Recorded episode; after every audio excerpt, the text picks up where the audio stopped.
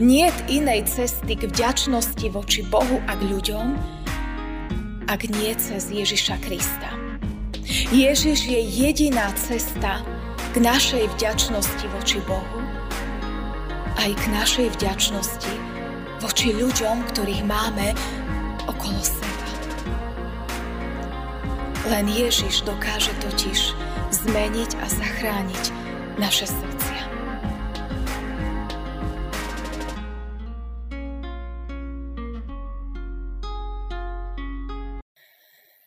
Stížme sa vybranými veršami 50. žalmu.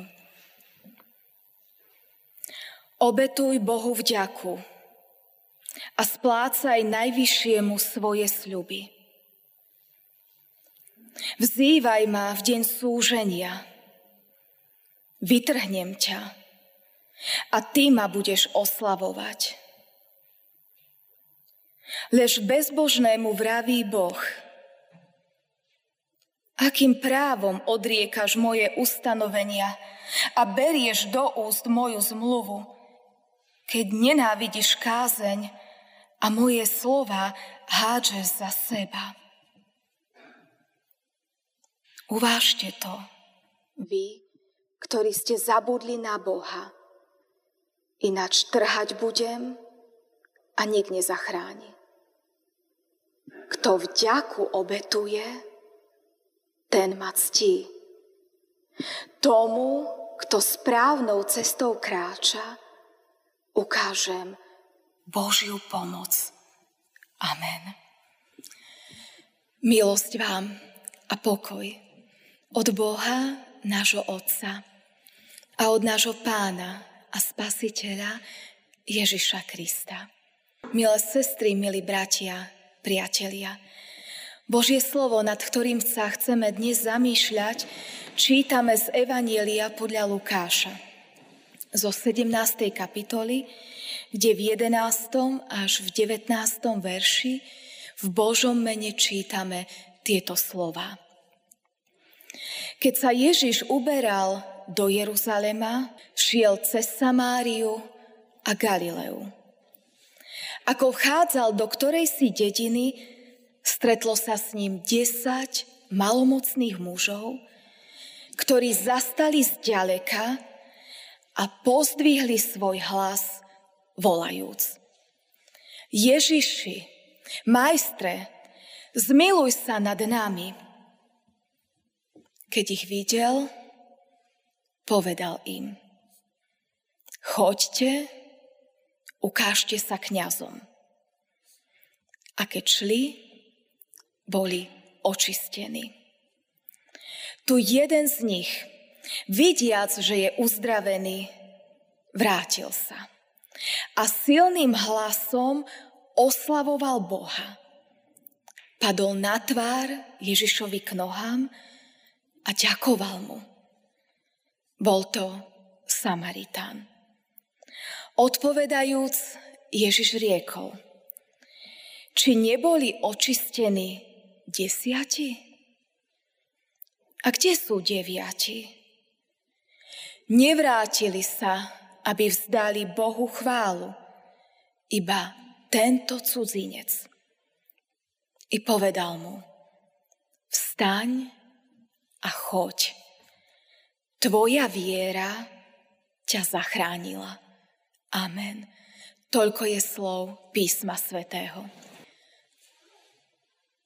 Je veľkou výzvou v týchto posledných, môžem povedať, dvoch rokov zažívať vďačnosť. Vďačnosť Bohu aj ľuďom. Je to pre nás veľká výzva, pretože sme ako na hojdačke, raz hore, raz dole. Raz je situácia lepšia, inokedy je situácia horšia. A predsa sme sa v cirkevnom zbore aj v týchto ťažkých časoch rozhodli mať sériu o vďačnosti. Minulý týždeň sme sa zamýšľali nad tým, že vďačnosť je Božia vôľa. Boh túži, aby sme mali srdcia naplnené vďačnosťou. A dnes to chceme premeniť na drobné. Chceme sa zamýšľať, čo to znamená byť aj v týchto časoch vďačný Bohu, ale aj ľuďom, ktorých máme okolo seba. Včera večer ma veľmi povzbudil status, ktorý mi, ukázal môj manžel na Facebooku. Je to status mojej kamarátky, mojej kolegyne, bývalej spolubývajúcej na internáte, s ktorou sme počas vysokej školy spolu bývali. Napísala toto. Milí priatelia, ďakujem za každú jednu modlitbu za môjho manžela Martina. Tak ako on sa modlil za vás, ďakujem, že teraz na ňo myslíte. Jeho stav je veľmi vážny. Nech Boh vypočuje vaše prozby za neho. Nech sa deje Božia vôľa pri ňom. Je v jeho rukách. Hrad prepevný je Pán Boh náš, aj jeho. Toto napísala moja kamarátka Kristínka Vargovčáková, farárka vo Vránove. Keď som čítala tento status, vnímala som, že ona v ťažkej dobe, kedy jej manžel je vo vážnom stave v nemocnici, má predsa srdce naplnené vďačnosťou. Vďačnosťou, tak ako je téma kázne voči Bohu, aj voči ľuďom. V závere svojho statusu vyznáva, že hrad prepevný je Pán Boh náš a jej manžela. Ona vie, ku komu sa má v týchto ťažkých časoch utiekať. Ona osobne pozná pána Ježiša, ktorý na Golgotský kríž vyniesol aj naše choroby, aj chorobu jej manžela. A vie, že on je ten pevný hrad, tá pevná skala, o ktorú sa aj teraz, keď je to pre ňu ťažké, aj pre ich rodinu, môže oprieť. A je vďačná aj ľuďom, ktorí sa za ňo aj za ich rodinu modlia. Kedy ďakuje každému, kto sa v modlitbách prihovára aj za jej ťažko chorého manžela. Len viera v srdci človeka dokáže dať sílu. Byť vďačný. Vďačný Bohu a vďačný ľuďom. Aj v našom kázňovom texte sme pred chvíľočkou počuli príbeh, ktorý sa reálne stal. Príbeh, ktorý je veľmi ťažký a vážny, tak ako je veľmi ťažká a vážna aj dnešná doba. Je to príbeh desiatich malomocných ľudí. Ľudí, ktorí boli nakazení smrteľnou vážnou chorobou, ktorá bola veľmi nákazlivá. Ľudí, ktorí boli vylúčení zo spoločenstva, nie len tým, že boli na nejakú dobu v karanténe a nejakú dobu nosili rúška či respirátory, ale pokiaľ by sa nestal zázrak, boli vylúčení navždy. Boli navždy v karanténe. Mimo mesta za hradbami, kde si sami opustení, len spojení tých, ktorí rovnako trpeli vážnou, nevyliečiteľnou, smrteľnou chorobou. A predsa títo desiati malomocní ľudia, ku ktorým nevieme ako, ale sa doniesol chýr o pánovi Ježišovi, porušujú pravidla.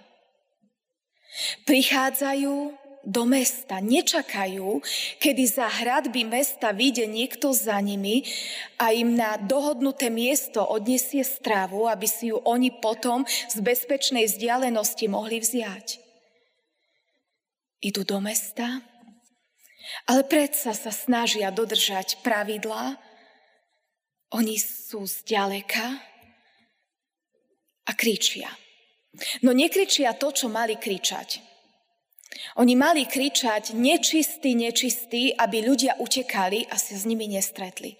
Oni namiesto toho kričia toto. Ježiši, majstre, zmiluj sa nad nami. Oni sa utiekajú o pomoc k pánovi Ježišovi, lebo veria, že on má moc im pomôcť. Ježiš len pred nejakým časom, my to máme v tej istej 17. kapitole, zdôraznil silu viery. A povedal učeníkom, že stačí úplne maličká viera. A že keď budú mať aspoň maličkú vieru a povedia tejto moruši, vytrhni sa aj s koreňmi a presať sa do mora, tak to urobí, ak budú mať len malú vieru. A tak oni s maličkou vierou prichádzajú k Ježišovi a hovoria, zmiluj sa nad nami. Prosia o uzdravenie svojho tela.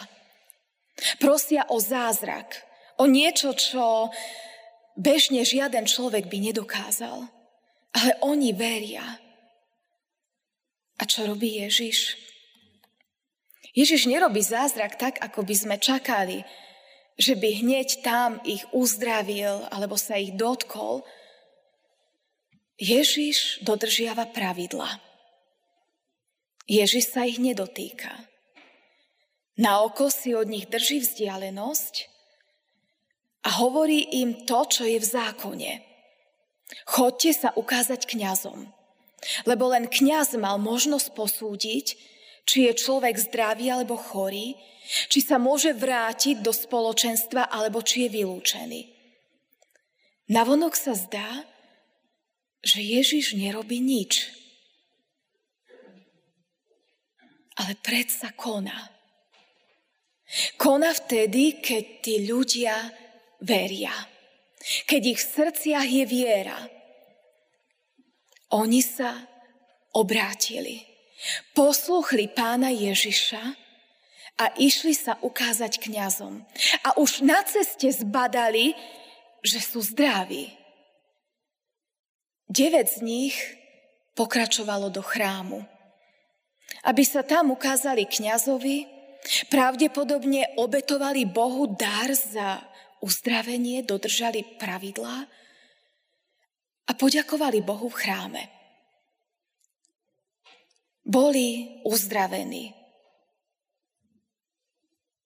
Ale jeden z nich postupuje inakšie.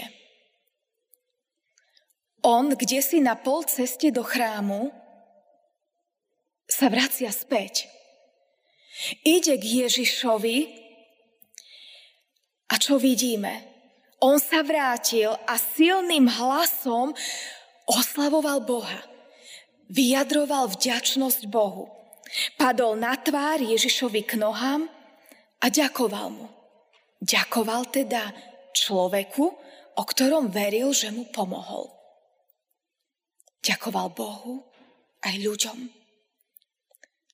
Nie v chráme, ale išiel za Ježišom za tým, ktorý ho zachránil, kto ho vrátil naspäť do života, ktorý ho uzdravil.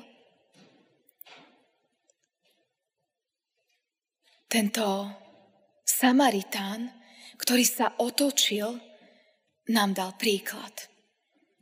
Aby sme aj my nekráčali po vychodených cestách.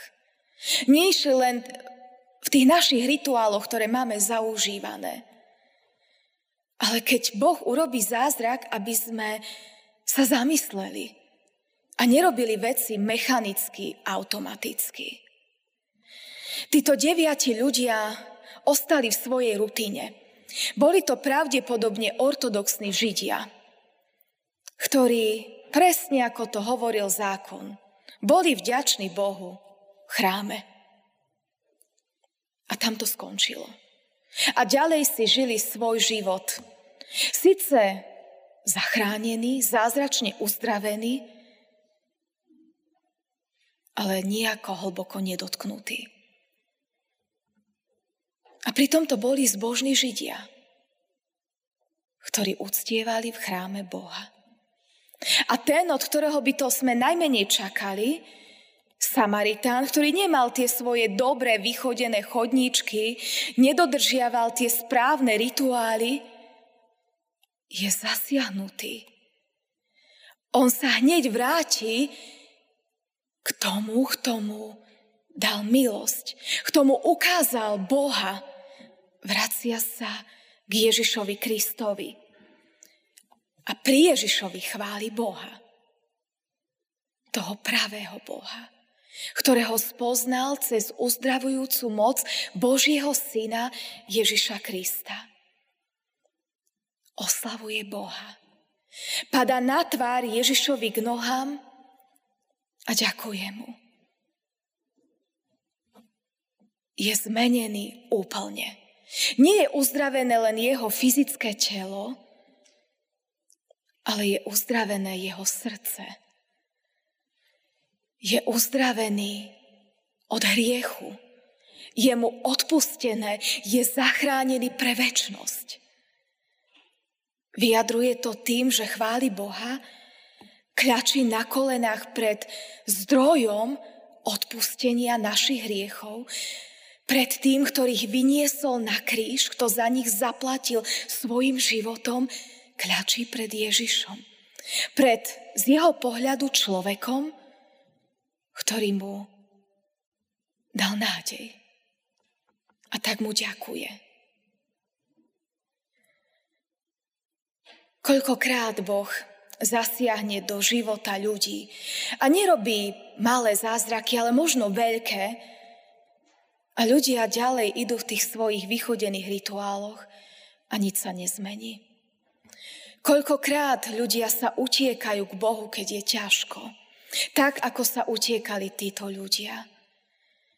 Keď príde choroba, keď príde strata práce, keď príde nepochopenie, nedorozumenie v rodine, kedy prežívajú nejakú osobnú tragédiu, vtedy prichádzajú k Bohu o pomoc.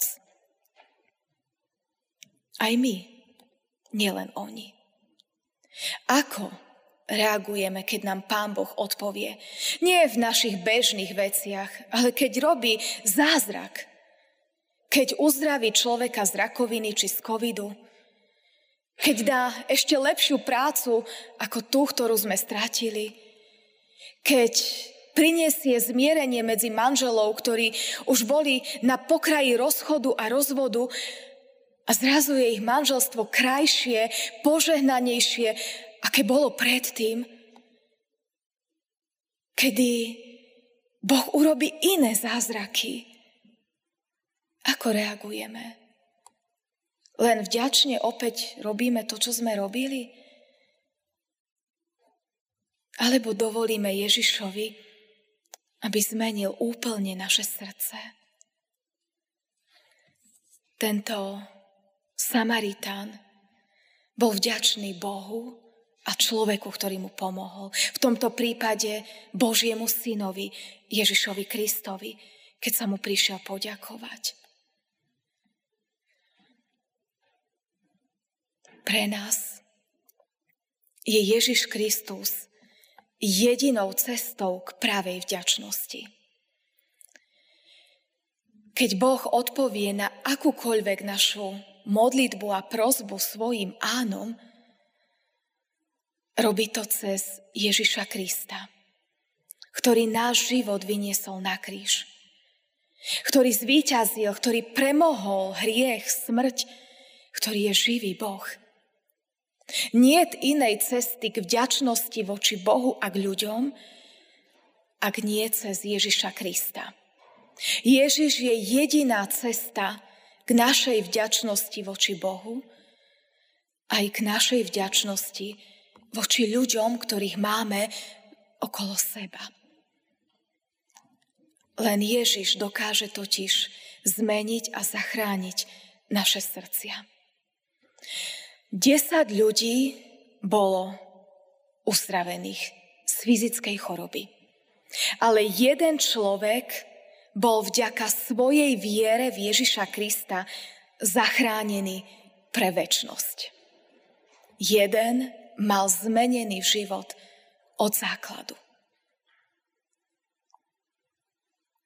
Kiež aj my. Keď vidíme okolo seba Božiu moc, keď vidíme konať Boha v rôznych situáciách, sa podobáme tomu vďačnému Samaritánovi, ktorý vyjadroval vďačnosť Bohu tým, že prišiel k Ježišovi Kristovi. Tým, že sa mu poďakoval.